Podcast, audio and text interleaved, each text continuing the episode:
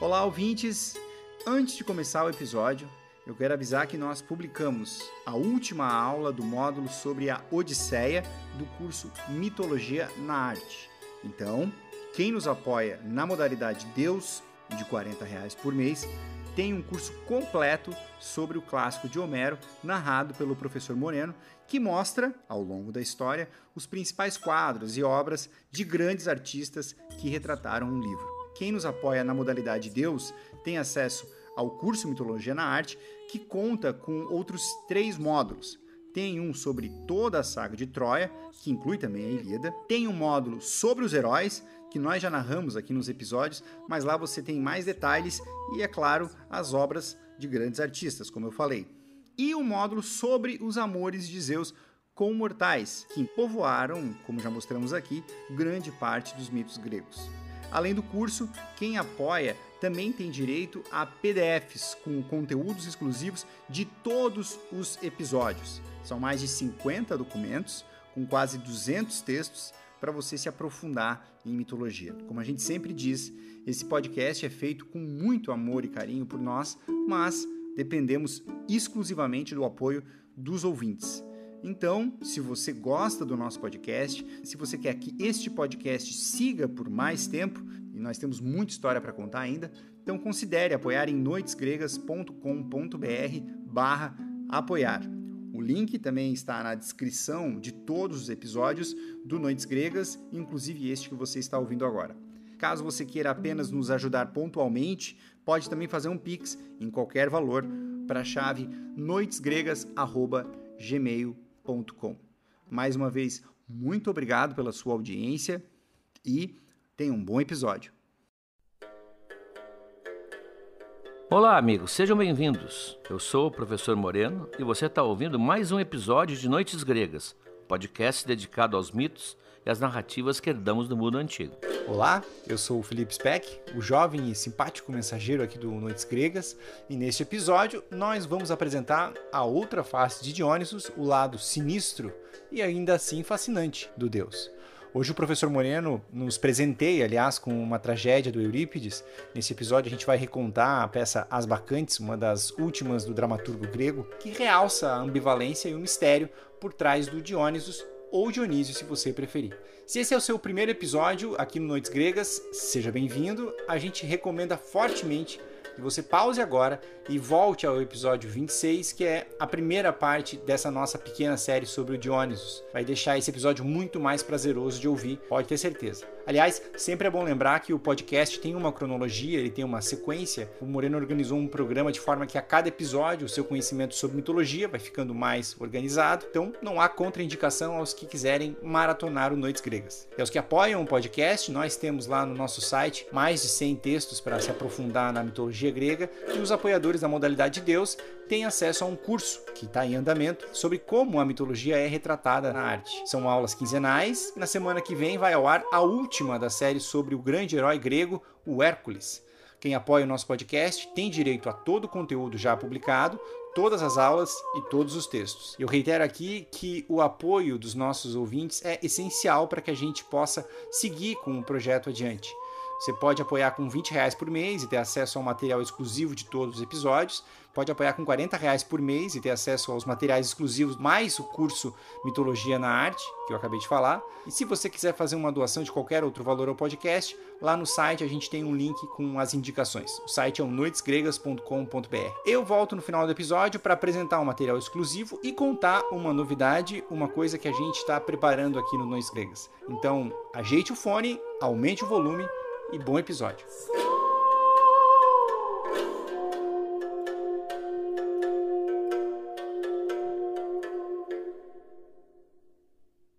De todos os deuses do Olimpo, por ironia, aliás, o último a ser admitido naquele clube VIP, Dionysus é o único que ainda não se tornou apenas um personagem que se manifestava no mundo antigo. Zeus não volta, Atena não volta, Hera não volta, a não ser em filme, livro, podcast, como esse nosso aqui, como Noites Gregas, mas Dionysus não. Ele vai, mas volta. Há quem diga, inclusive, que o Dionysus volta de vez em quando ao nosso meio para relembrar os princípios dele, a sua mensagem libertadora, para tornar vivo de novo aquilo que ele representa. Em suma, soprar, dizia um poeta, a brasa escondida sob a cinza, para atiçar o fogo que a vida civilizada, por sua própria natureza, vai deixando aos poucos extinguir. Certamente ele teve por aqui nos anos 60. Ah, não vou citar o tropicalismo, ou José Celso, ou Caetano, mas ele esteve, sem dúvida alguma, por trás do movimento da contracultura nos Estados Unidos, no mundo inteiro, que a década de 60 foi marcada por isso. Talvez disfarçado, como ele gostava, ele sempre anda disfarçado, incógnito, como ele sempre anda, deve ter participado de colônias hippies, pode ter fumado todas para dançar junto no estoque. E eu não estranharia, inclusive, se ele tivesse participado como coadjuvante de musicais e filmes como Hair. Se você lembra do filme Hair, a primeira sequência belíssima daquela dança no Central Park é exatamente como a sociedade moderna fantasiou a sociedade dionisíaca. Ah, aquela dança maravilhosa, espontânea, inclusive com os cavalos, porque o Dionysus também movimentava os animais, os cavalos participando. Aquilo é a perfeita representação do que seria o Dionysus para o leitor moderno. Milos Forman fez aquilo ali, para mim, podia ter posto ali um deus, alguém parecido com Deus dançando junto. Esse adjetivo portanto, dionisíaco, aliás, é um dos poucos deuses que produz um adjetivo. Esse adjetivo dionisíaco, ele foi reavaliado no século XX. Ah, no século XX ele passou a ser um adjetivo do bem, representando uma volta, paraíso perdido, os desejos, os impulsos reprimidos quem conheceu ou quem ainda hoje pode ver filmes ou documentos da época, a ideia do amor livre, a ideia da paz, não da guerra, a ideia do convívio com a natureza, tudo isso está nos anos 60. Então, os anos 60 claramente foi uma das épocas, das muitas, em que Dionysus voltou para nos visitar. A turma mais pesada, a turma mais hard, ah, vou usar uma palavra lá do Alto Xingu, a turma mais radical transformou o lema do Dionysus no século XX em sexo, drogas e rock and roll.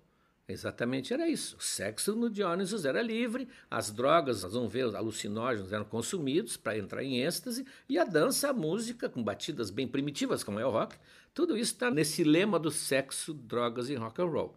Isso foi uma das visitas, portanto, mais recentes que nós tivemos do Dionysus. Quando ele nos visita, aliás, é uma coisa profunda, é porque nós, a humanidade, vamos chamá-lo. Ah, ele não vem sozinho, alguma coisa nos faz chamá-lo. Só quero frisar uma palavra que eu usei um pouco acima, uma visão idealizada, uma visão lírica, quase paradisíaca, mas é uma visão parcial se nós compararmos com o Dionysus grego com o mito grego. Porque nessa imagem que nós temos, inclusive, da dança do Hair, que cantam Aquarius, nessa imagem não está o lado sombrio dele, que é bem pesado. A Camille Palha, que estudou bastante Dionysus, diz: seguiu Dionysus não era nenhum piquenique. Esse é o tema que nós vamos ver agora. O lado sombrio, o outro lado, a outra face da lua.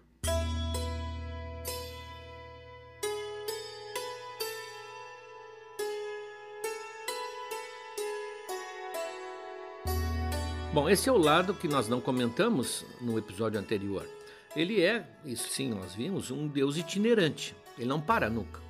É, ele é um nômade, ele está preocupado com aquela missão dele de conquistar o seu lugar no Olimpo e conquistar uh, os adeptos para o seu culto. Ele veio de longe, ele para num lugar, ele trabalha, digamos, as consciências e as mentes daquele lugar, depois ele vai embora. Ele não tem endereço fixo. Hoje, se ele tivesse que ter um atestado de residência, o Dionysus não teria como fazer isso. Um diretor de western, já que nós falamos no Hair, um diretor de western podia compará-lo com aqueles forasteiros que vêm, interagem na comunidade e depois vão embora no horizonte sem nem voltar para trás. É exatamente isso.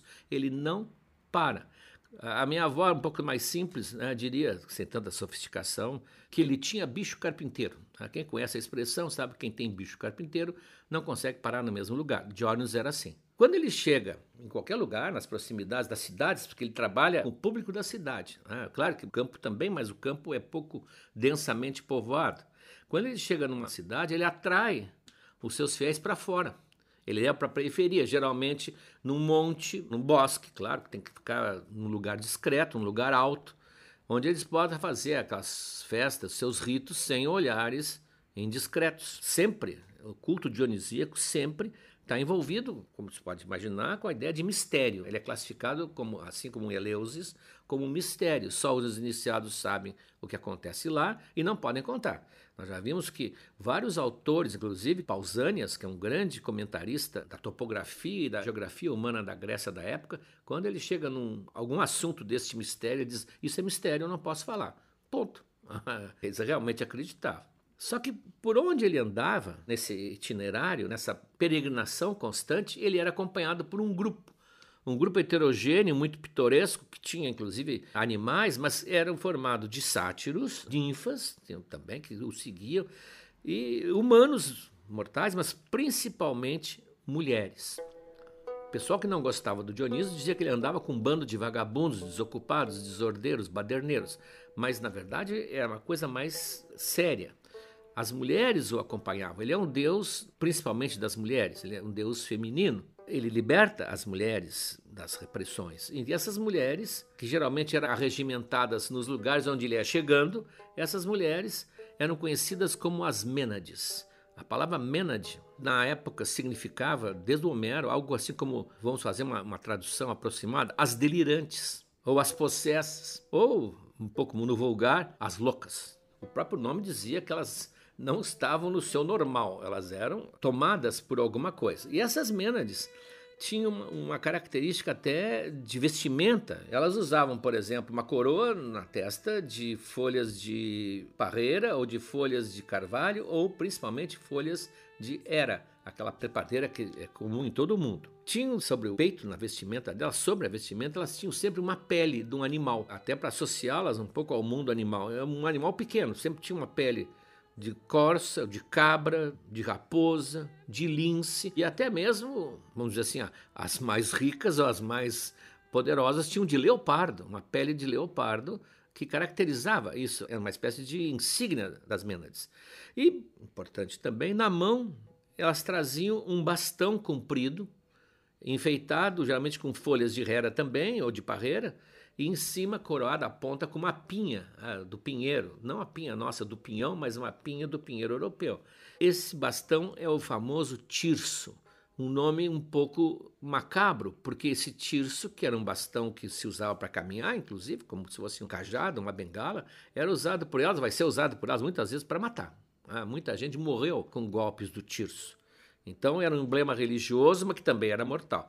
Uh, no material exclusivo desse episódio, você vai encontrar representações das bacantes. Bacantes era outro nome das Mênades, porque Bacchus era um nome também de Dionysus, que em Roma foi o que prevaleceu, o nome de Baco. No material exclusivo, você vai encontrar imagens das bacantes no uniforme completo, um modelito completo, e com o tirso na mão. Ah, vai ver o tirso, que olhando não parece uma arma, mas na mão delas era. Bom, nesse, nesse culto, realizado sempre em lugares ah, reservados, selvagens, a ideia era atingir o êxtase. Há muitos, muitas religiões que, que chegam a isso, mas no caso do Jonas isso era básico. Elas chegavam com a dança frenética, com flautas, com tamborins, usando vinho e substâncias alucinógenas. Alguns pesquisadores identificam da família da mandrágora, a famosa mandrágora, que é uma planta que sempre teve uma fama assim misteriosa.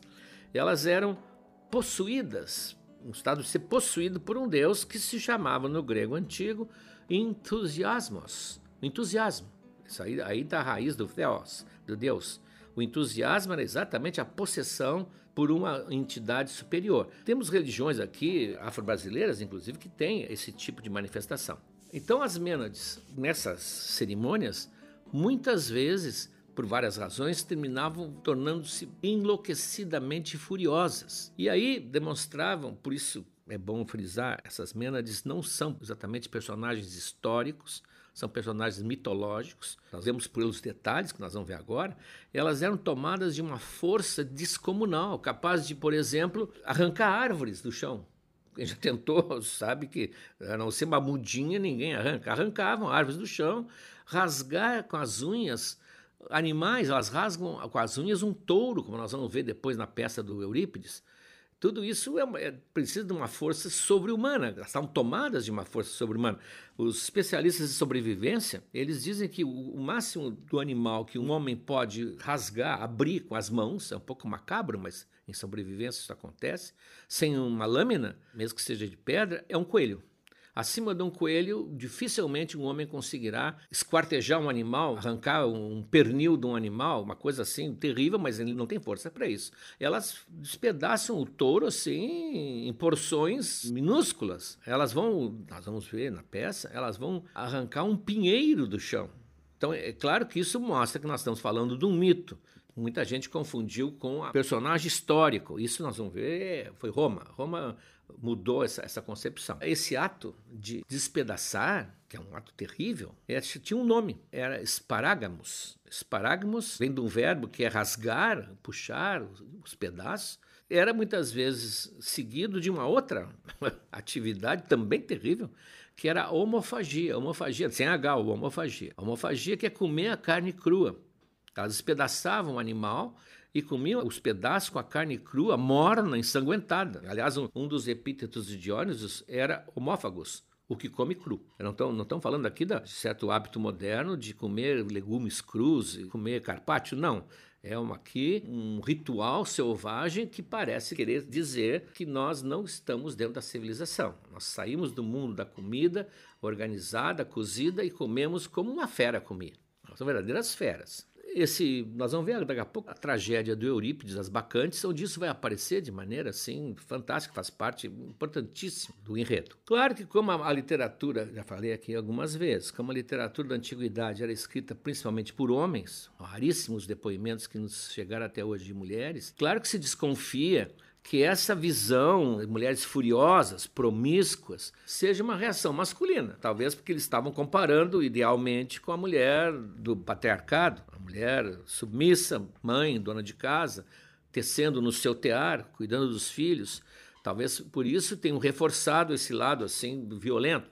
Por isso que falamos de mitologia. Quando passou para a Itália, isso foi mais ou menos no século III a.C., essa figura se contaminou um pouco com hábitos etruscos, que era um povo muito ligado à sensualidade, e lá, com o nome de bacanal, que é exatamente de baco, essas orgias foram introduzidas, mas assim, não religiosas, vamos dizer assim, lá desandou. Né? Então, a pretexto de festas religiosas, chegava a ter, acho que é o Tito Livre que fala, cinco por mês. Eram festas noturnas, cada vez mais frequentes, mais extravagantes, porque os romanos, a elite romana era bem pervertida.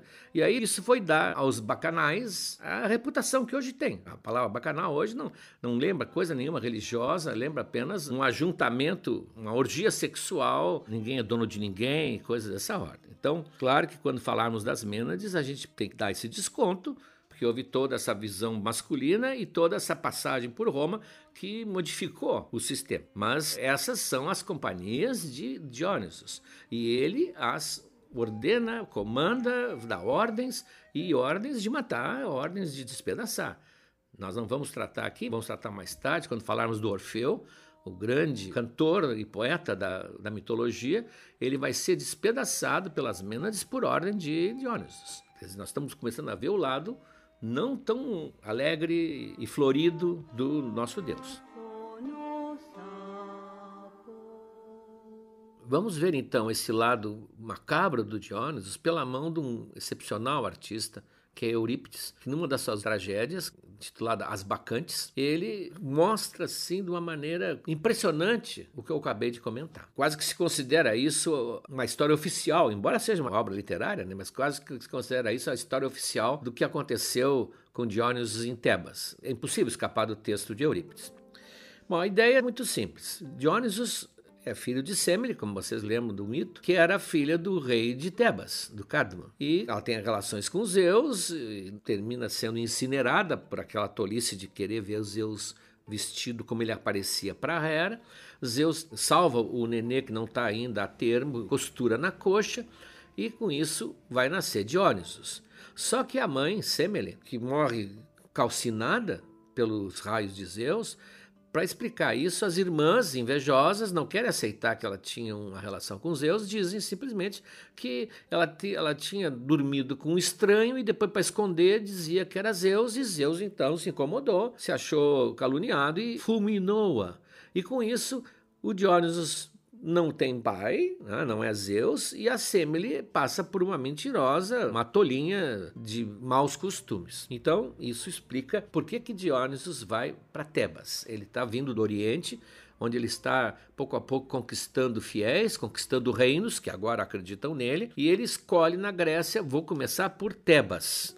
Ali é a cidade da mãe dele, ele quer recuperar a honra da mãe, quer vingar-se do que as irmãs fizeram, da calúnia que as irmãs fizeram, e sabe que se ele for reconhecido como Deus, ali tem que ser o lugar, é Tebas. O problema dele é Tebas. Torna, aliás, Tebas um daqueles nomes que no passado para nós se enchem de ressonâncias. Né? É lá que Édipo também vai aparecer. Certas cidades têm essa propriedade mágica, como diz o Borges. Então ele chega a Tebas e a primeira coisa que ele faz, é claro que ele chega como incógnito. Como ele é um nômade, como nós dissemos, ele gosta desse jogo de chegar na cidade como um desconhecido. Evidente que ele não vai se apresentar. E a primeira coisa que ele faz para punir, principalmente a família da mãe dele, é enlouquecer todas as mulheres de Tebas, principalmente as tias dele que traíram a irmã, que traíram a Sêmele, a Ino e a Agave, principalmente, logo enlouquecem e vão para o Monte Citeron, que fica ali perto, e já começa a se juntar as Mênades ali, um grupo de Mênades, e mulheres, assim que podem, abandonam os lares em Tebas e sobem depressa, se escondendo pelos caminhos, e a cidade começa a perceber que alguma coisa está acontecendo.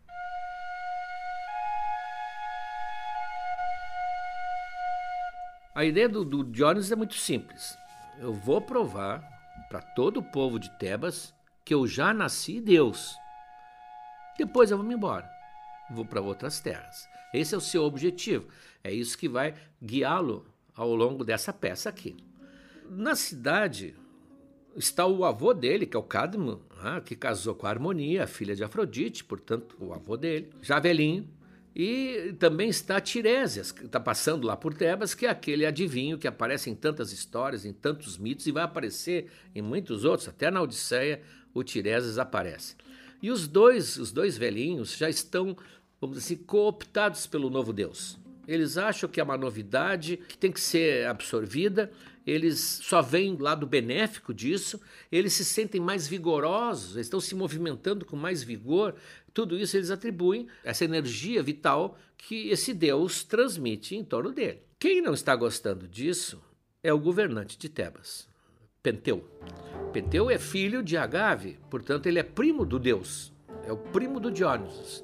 Penteu não está gostando porque há rumores de que há um suposto Deus nos arredores da cidade, que ele acha que é o charlatão, e que está criando uma desordem social. O Penteu é, seria, se nós tivéssemos que defini-lo, é um bom governante, governante severo, mas justo e que luta acima de tudo para conservar os valores da polis de Tebas. Ele acha que está tudo errado isso das mulheres deixarem o lar, de se embrenharem na floresta. Dizem que elas dançam e que elas bebem. Ele acha que tudo isso é um pouco de pretexto para cair na gandaia. Isso atrapalha, isso põe em perigo a vida da cidade. Ele acha que, no fundo, a expressão dele na peça é muito crua. Elas bebem tudo que podem e se oferecem ao prazer dos machos. Eu acho que em vez de seguirem esse Deus novo, elas estão, na verdade, seguindo Afrodite. Né? Então ele tem aquela desconfiança que alguma coisa está sendo desvirtuada por esse Deus ou por essa ideia de Deus, porque ele acha que é um charlatão. Várias mulheres foram apanhadas tentando fugir para os montes, tentando se juntar a esse grupo. Portanto, elas já estão convertidas. Jones os converte sem ter que ter contato. É quase como um Wi-Fi, assim. Né? Ele vai espalhando a sua onda e vai convertendo. E essas ele prende antes que elas saiam da cidade. Prendem, põe na prisão e anuncia. Vou fazer uma batida naquele monte, vou prender todo o resto e vou trazer todo mundo de volta. Ele jura. Vou terminar com esse delírio. Mas ele sabe que primeiro ele tem que encontrar esse tal de estrangeiro que todos falam. Diz que veio da Ásia, alguns dizem que veio da Ásia. Ele apareceu e é um homem estranho, meio feminino, são os comentários, os boatos. Um homem cheio de cachos longos, cabelo perfumado, com a tez rosada, com os olhos cheios dos charmes de Afrodite. E esse pilantra veio se infiltrar entre as mulheres para subverter os nossos costumes. Todo um fascínio dele, do Penteu, pela figura do Diógenes, que na verdade é o fascínio que qualquer pessoa tem por essa vida que o Diógenes propõe. Não precisa ser o Penteu, mesmo ele tem. Os dois velhinhos, o Cadmo, que é o avô do Penteu, e o Tiresias, sentindo que a situação está se encaminhando para um choque, vão lá falar com ele, diz, olha, tu tem que ser mais flexível, é um deus a mais. Quer dizer, a Grécia tinha tanto deus? Não, é um deus a mais. A cidade devia recebê-lo, mais um Deus que vem nos valer. E se for recebido aqui, e for reconhecido como filho de Semele, quem vai ganhar é a cidade, aqui nasceu um Deus. Quem vai ganhar é a tua família. Então tem que tornar mais flexível. E eles, não, isso é uma mentira, como é uma mentira também que a mãe dele tenha gerado esse filho de Zeus e que Zeus tenha costurado na coxa. Tudo isso é mentira. Disse, não, mas os velhos estão tentando, né? Veja bem, Peteu. Ele é muito importante, ele não é um qualquer. Ele nos deu uma coisa fundamental. A Deméter, a deusa das colheitas, nos dá o alimento seco. Ele nos deu o vinho. Ele conseguiu da uva extrair aquele suco aquele doce fluido que nos alivia as dores, nos alivia o sofrimento, nos deixa alegres. Ele merece ah, ser reconhecido. Mas o Penteu estava irredutível, né? porque ele segue as leis que os cidadãos fizeram. Então é só uma questão pessoal, não é que ele seja um casmurro, um conservador, um ranzinza. Não, ele está vendo o tecido social se desfazer. O que, que ele vai fazer? Né? Os dois velhos são muito queridos a ele, ainda mais só avô, mas ele lamenta que eles perderam a razão, estão ridículos, são velhinhos, deviam ter mais sabedoria. Aí se mente e os manda embora. O Tiresias, Tiresias sempre, como é o adivinho, em todas as vezes que ele intervém, ele sempre intervém como um sábio que sabe das coisas. Ele diz, olha, não pensa que o teu cetro tem tanto poder assim, se trata de um Deus, não está tratando de, de um estranho, um invasor, é um Deus. Troca a tua coroa por uma coroa de carvalho, uma coroa de folhas de hera. Torna-te um seguidor, mas não fica com essa tua arrogância. E não te preocupe com as mulheres, diz ele. A mulher que é casta pela própria natureza continua casta. As mulheres honestas, mesmo numa orgia dionisíaca, continuarão sendo honestas. Isso é o que acha o Tiresias. O Penteu não quer mais ouvir. Né? Ele manda os guardas buscarem por toda a cidade para encontrar esse intruso afeminado que está por aí. Os intrusos facilmente se descobriam numa cidade antiga como a da Grécia. Não havia tantos estranhos por dia. E trago ele ali e acorrentem-no, porque eu vou mandar lapidá-lo. Se a primeira intenção de lapidar é jogar pedras até morrer. É uma espécie de suplício que até hoje é usado em alguns países islâmicos, né, com mulheres que tiveram relações fora do casamento. E ele vai ver como é que são, a frase dele é a frase típica do valentão, ah, ele vai ver como são as bacanais aqui em Tebas. Bom, claro que o Diógenes é capturado sem menor esforço, porque ele está querendo ser capturado.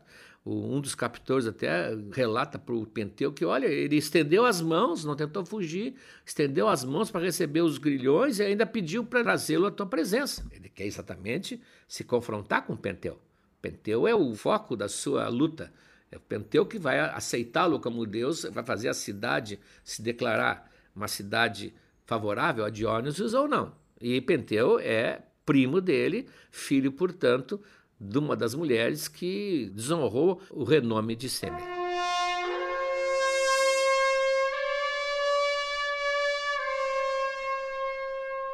Penteu, quando vê o Jones, ele não consegue esconder o fascínio dele. O Eurípides mostra isso muito bem. Ele tem uma frase assim significativa: É, tu deves agradar muito as mulheres mesmo.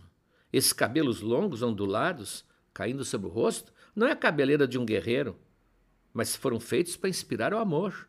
Tua pele é muito branca e deves ter te conservado cuidadosamente longe do sol, para que Afrodite te mantenha assim tão belo há uma atração do Penteu, isso é uma ambivalência, o Penteu fica perturbado pela presença do estrangeiro, que é o mas não vai dizer que ele é. Ao mesmo tempo, o Penteu reage subitamente, fica bravo, vai dizer que vai castigá-lo. Antes ele tinha dito que ia matá-lo a pedradas. Agora dizer, eu vou, para começar, vou cortar o teu cabelo.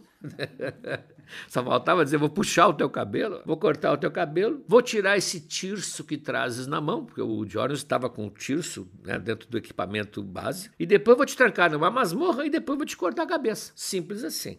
Claro que tudo isso o Diógenes ouve com um sorriso enigmático nos lábios e levam-no para a prisão. Claro que lá ele invoca forças poderosas e provoca um terremoto, só um terremoto que estremece principalmente o palácio do Penteu, abala o palácio, cai o telhado todo, algumas colunas ficam fora do alinhamento e o Penteu sai zonzo, cheio, tomado por alucinações, sai cambaleando do palácio, daquela confusão, e encontra o Diógenes. Quando ele encontra o Diógenes, ele vai dizer uma coisa, eles são interrompidos porque vem um mensageiro do campo. Figura na, na tragédia grega tem muito mensageiro. Mas esse mensageiro, ele vem correndo porque ele é um camponês que tinha descido o Monte Citeron com o seu rebanho, ele e alguns companheiros, e de repente depararam numa clareira com as mulheres de Tebas. estão todas adormecidas na relva. Uma cena assim bucólica. Todas adormecidas, sem fazer ruído, sem ter nenhum barulho. E subitamente uma delas levanta, que é a Agave, exatamente a mãe de Penteu, e dá um estranho sinal, um assobio, e todas despertam, jovens, velhas, vão despertando, soltam os cabelos, vestem de novo as suas peles, pele de gamo, pele de raposa, e em absoluta paz começam a tratar da sua vida. Havia várias mães de filhos recém-nascidos que tinham deixado os filhos na cidade e fugiram para lá. Então elas que estão com o seio com leite, né, porque não tem bebê para amamentar, pegam animaizinhos da floresta, filhotes, lobinhos e raposinhas, e quase um filme do Bambi, aí começam a amamentar esses animaizinhos. Elas resolvem compartilhar com a natureza o seu leite. Uma bate com o tirso numa rocha e dessa rocha brota uma fonte de água cristalina para elas beberem. Outra, como tirso também, porque sempre é o instrumento do Deus, muitos analisam como um símbolo fálico, né, que elas levam na mão. É possível. Isso aí fique para os psi, que vão fazer muitas interpretações e vão fazer por muitos anos, para sempre, do mito de Diónisos, que é praticamente infinito nesse sentido. Ela, com o tirso, cavoca a terra, é um símbolo bem claro, cavoca a terra e brota dali, porque o Deus faz brotar, vinho, uma fonte de vinho. Outras vêm com o tirso, com a ponta, que é aquela pinha pesada de mel que pinga, o mel delicioso. Quer dizer, é um paraíso. A outra que também consegue, com um golpe do tirso, fazer jorrar leite. Então é leite, mel, vinho, é o paraíso, o famoso paraíso. Ora, diz o mensageiro, como nós reconhecemos a Agave, estão falando com Penteu, como nós reconhecemos a senhora sua mãe, né, como ele diria, nós achamos que nós, se nós a trouxéssemos, nós seríamos recompensados. Então nós nos organizamos e partimos para cima delas. E foi aí que nós fomos totalmente vencidos.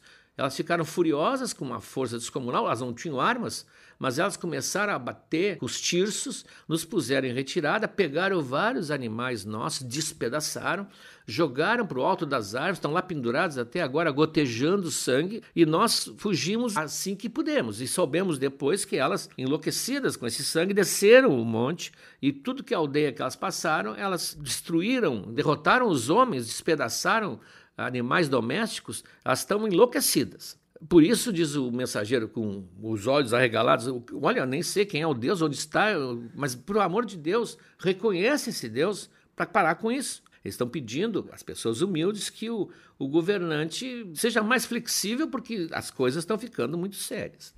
O Penteu, então, vendo que o poder está sendo ameaçado, que o caos está se instituindo, ele diz: vou chamar o meu exército, vou reunir o meu exército. Não sei que tamanho era o exército dele, mas vou reunir o meu exército essas mulheres não vão nos vencer. Bom, nesse momento, Dionysus intervém. E ele é extremamente, na peça, claro, sutil. Ele já leu o Penteu, ele já fez a leitura do Penteu. Ele já sabe das estações do Penteu, talvez conheça até os desejos íntimos do Penteu. E ele corta e diz assim: Queres ver essas mulheres de perto, escondido, sem ser visto? Isso bate direto no coração do Penteu e ele, sim, quero. Ah, ele, mesmo que eu vá detestar o que eu vou ver, mas eu quero. Olha a tentação né, que o Diógenes botou na cabeça do Penteu. E o Diógenes, bom, então tu vai te vestir de mulher. Porque se tu for como homem, se elas se reconhecerem, tu não volta vivo do monte. Elas vão te despedaçar. Aí o Penteu acha que é mais ou menos sensato. E mas como é que faz? Aí o, o Diógenes deixa comigo. Ah, então ajuda o Penteu a se vestir faz uma maquilagem completa, ah, parece que o, o Diógenes sabia fazer bem, porque ele é feminino também. Solta os cabelos do penteu, veste-o com manto de pregas, põe uma tiara na cabeça, uma pele de leopardo, porque ele é fino, né, nos ombros, e um tirso na mão. Penteu resmunga, porque está sempre, imagina, né? Mas ele se submete. Talvez porque ele sabe que o disfarce é necessário, mas talvez porque ele está atendendo a um impulso até então desconhecido se dirigem ao Monte Citera, onde as coisas aconteceram. Aqui o Eurípides, com a sensibilidade dele, ele faz o Penteu quase como uma mocinha que está sendo levada ao baile pela primeira vez. Porque o Penteu pergunta: com quem eu estou parecido? Com a minha tia? Com a minha mãe? Isso é um prato, né? Ele, quer saber: estou bem? Ah, isso é uma pergunta que eu já respondi várias vezes às minhas filhas, levando-as para uma festa. E o Jones é, é, um pouco assim, malzinho, né? Repreende que ele está se mexendo muito e está desmanchando o disfarce. Está muito agitado, o cabelo ficou desalinho, ele vai lá e ajeita o cabelo, caiu é uma mecha. O cinto está frouxo, ele vai lá, aperta o cinto. As pregas do manto não estão alinhadas, ele alinha. E aí o Perteu, totalmente dominado, pergunta: e o tirso? Eu levo na mão esquerda ou na direita? É, aí é, é, é, a derrota total. É. E o Jones responde, não sei se com um sorriso, leva na direita e sempre quando puser no chão dá um passo com o mesmo pé. Está dominado. Quando eles chegam lá no local, o Penteu se queixa que não consegue enxergar direito. Há uma elevação do terreno e ele não está tendo um bom ponto de vista. Então Jones mostra para ele uma árvore, um pinheiro, no alto desse pinheiro tu vai conseguir ver direitinho. E aí com uma força descomunal, e o Penteu já estava fora de si, não estava mais nada, ele pega o pinheiro e verga o pinheiro até o solo verga o pinheiro, põe o penteu ali na copa e suavemente faz o pinheiro voltar à vertical. Até Eurípides explica, senão ia catapultar o coitado lá por cima das mênades. E lá de cima, o penteu enxerga as mênades. E como é um princípio da física, quando a gente enxerga alguém, alguém pode nos enxergar, porque estamos no mesmo ponto divisado. E elas veem aquele intruso vestido de mulher, portanto, né, poderia ser uma mulher, em cima da árvore. Nesse ponto, o Diónisos então o entrega e grita com uma voz de Deus, que eu não sei como é a voz de Deus: Este é o bárbaro, é o tirano que está nos perseguindo. Ele merece ser justiçado. Aí há uma gritaria, as Mênades acorrem, a Gave, que é a mãe dele, na frente, e como ele está num pinheiro muito alto, elas não alcançam, elas começam a jogar pedras. Essa cena é terrível. Começam a jogar pedras tanto que essa cena, parêntese, não aparece na peça, é o mensageiro que vem contar. Porque no palco grego seria impossível fazer uma cena dessas, um homem em cima da árvore, vestido de mulher, levando pedrada. É óbvio que não. Isso tudo é o relato do mensageiro. Como elas sentem que não conseguem derrubá-lo, como se fosse uma fruta, né? como dar pedrada na mangueira para cair manga, a Agave as lidera e elas pegam as raízes e o tronco do pinheiro e arrancam do chão. Repito, são as Mênades da mitologia. Imagina arrancar o pinheiro do chão. Arranca o pinheiro do chão e quando o pinheiro tomba, a copa tomba no chão e o penteu bate no chão também. Sabe lá que ferimentos ele recebe, que ele começa a gemer e elas correm para cima dele. Aí ele sente que está perdido. Sente que está perdido e a Gave, que é a mãe dele, que está tomada, evidentemente, pela loucura dionisíaca desde que Dioniso chegou na cidade, não reconhece o filho, ela pensa que é um leão é um leãozinho, é um filhote de leão.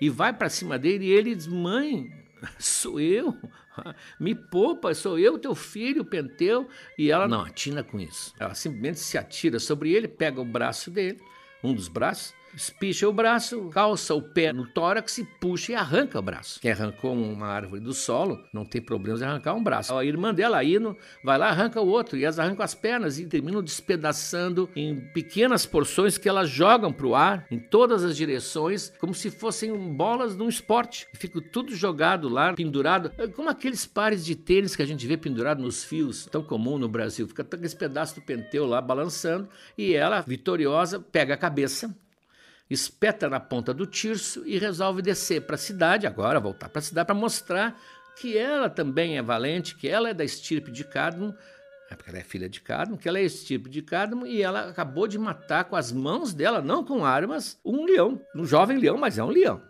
E ela desce com aquele troféu horroroso e vai mostrar para o Cadmo. E o velho, coitado, diz: Minha filha, tu não reconhece? Tu não sabe o que, que tu. Não, pai, matei esse leão. E conversa com ele, mas o transe dela vai passando aos poucos. Ela vai saindo do transe dionisíaco e ela olha, é o filho. Ela reconhece o filho, é uma cena terrível, e ela não lembrava de nada, ela não lembrava nem que ela tinha ido para o monte. É aí que está o, o, sortilégio de Dionysus. E agora ela se dá conta, mas onde é que eu estava? O que, é que eu fiz? Estou ensanguentada. E está com a cabeça do filho na sua mão.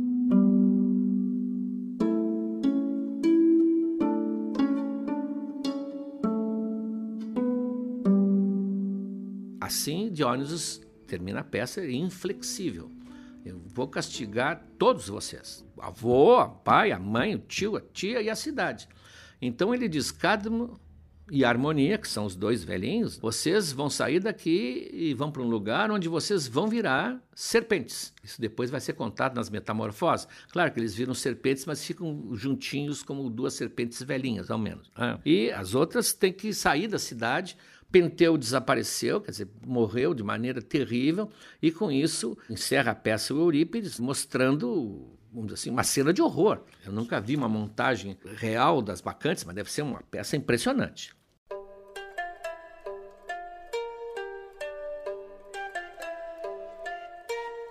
Essa peça sempre suscitou duas interpretações básicas diferentes, contraditórias, desse conflito entre o Diónisos e o Penteu. Para uns, sai engrandecido o Penteu, uma vítima, um exemplo de governante racional que luta, luta contra o fanatismo, um defensor dos princípios, dos limites que a polis determinou para ele. Ele tem cidadania, né? É um rei justo, um patriota que morre defendendo a sua cidade e as suas leis. Realmente, Penteu não foi por birra, ele estava preocupado com o que estava acontecendo. Mas para outros, Penteu recebe o castigo que merece. É porque ele era um rei autoritário, repressor, tudo que era inovação ele sentia como uma ameaça contra o sistema não conseguia integrar o feminino na sua vida, para ele, né, o feminino é uma parte desprezível da realidade, até ele, várias vezes na peça ele demonstra fazendo manifestações sobre a inferioridade da mulher, porque a mulher é inferior, só a mulher mesmo para fazer isso, só a mulher para cair nisso, ah, etc, etc. Então tem duas interpretações básicas. Qualquer uma das duas é defensável porque as duas estão presentes na peça porque Eurípides colocou as duas ali. Não, não estamos enxergando pelo em ovo, não estamos inventando isso. O chifre na cabeça de cavalo, como se diz. A simpatia que ele tem, e é clara, pelo Dionysus em várias passagens, não fez ele esquecer o lado sombrio, cruel da vingança que ele vai fazer, exagerada inclusive, sobre os tebanos, sobre os descendentes, sobre todo mundo que ele faz. O Eurípides não aliviou, digamos assim. Claro que hoje nós temos ter uma visão diferente e usar dionisíaco no sentido bom, até como eu mostrei lá na década de 60. Mas no mito grego antigo, esse deus tem mesmo essas duas faces. Ele é um deus de duas faces. Uma face risonha, calorosa, que é a fonte de alegria vital, de satisfação, dos impulsos, sem repressões, e a outra face cruel, que pode ser injusta, como talvez fosse o caso aqui, foi demais, que gera infelicidade, gera morte, que é da híbris, que é da desmedida, inclusive, e que principalmente vai ferir quem se opôs a ele, o que mostra uma certa tirania do Jones. Quem não gostou dele, quem se opôs a ele, é terrivelmente castigado. Então essas duas faces estão na peça, estão no personagem. E é natural que assim seja. Um Deus como Diógenes, que personifica o nosso lado irracional, né, que é isso, ou se quiser, o nosso inconsciente, que aí ah, sem entrar em questão técnica, ele por força tem que ser ambivalente, contraditório e misterioso. Os gregos entenderam isso e, com sua sensibilidade infalível, nos deram esse Dionysus, que nunca entenderemos completamente.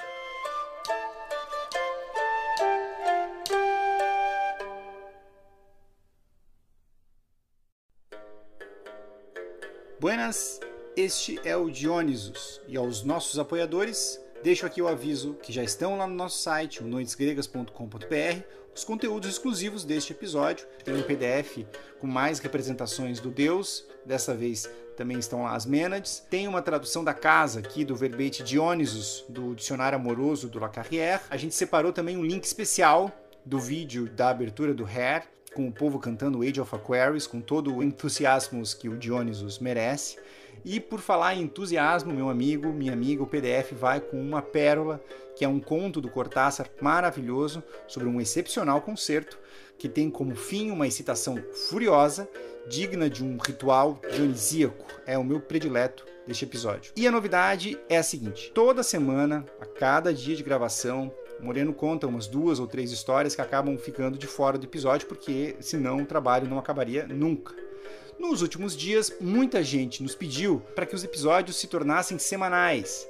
Infelizmente, um episódio como esse exige bastante trabalho de pesquisa e de produção, mas nós fizemos um esforço extra aqui e preparamos para esse mês de abril uma sessão especial que vai ao ar entre um episódio e outro.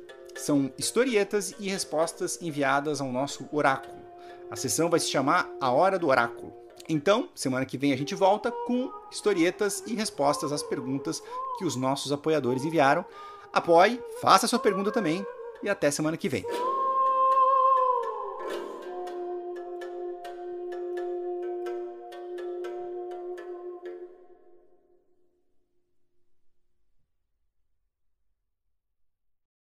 Olá, amigos. Chegamos agora ao terceiro ano do Noites Gregas. Já contamos muitas histórias, mas tem muito mais pela frente. Tem toda a Ilíada, a Odisseia, as Metamorfoses de Ovid e muitas outras coisas. Mas para que a gente consiga seguir em 2023, para produzir esse podcast que nos dá muito prazer, mas também muito trabalho, nós precisamos do apoio de vocês. Acesse noitesgregas.com.br barra apoiar, o link está na descrição desse episódio, e veja como você pode ajudar. Um abraço.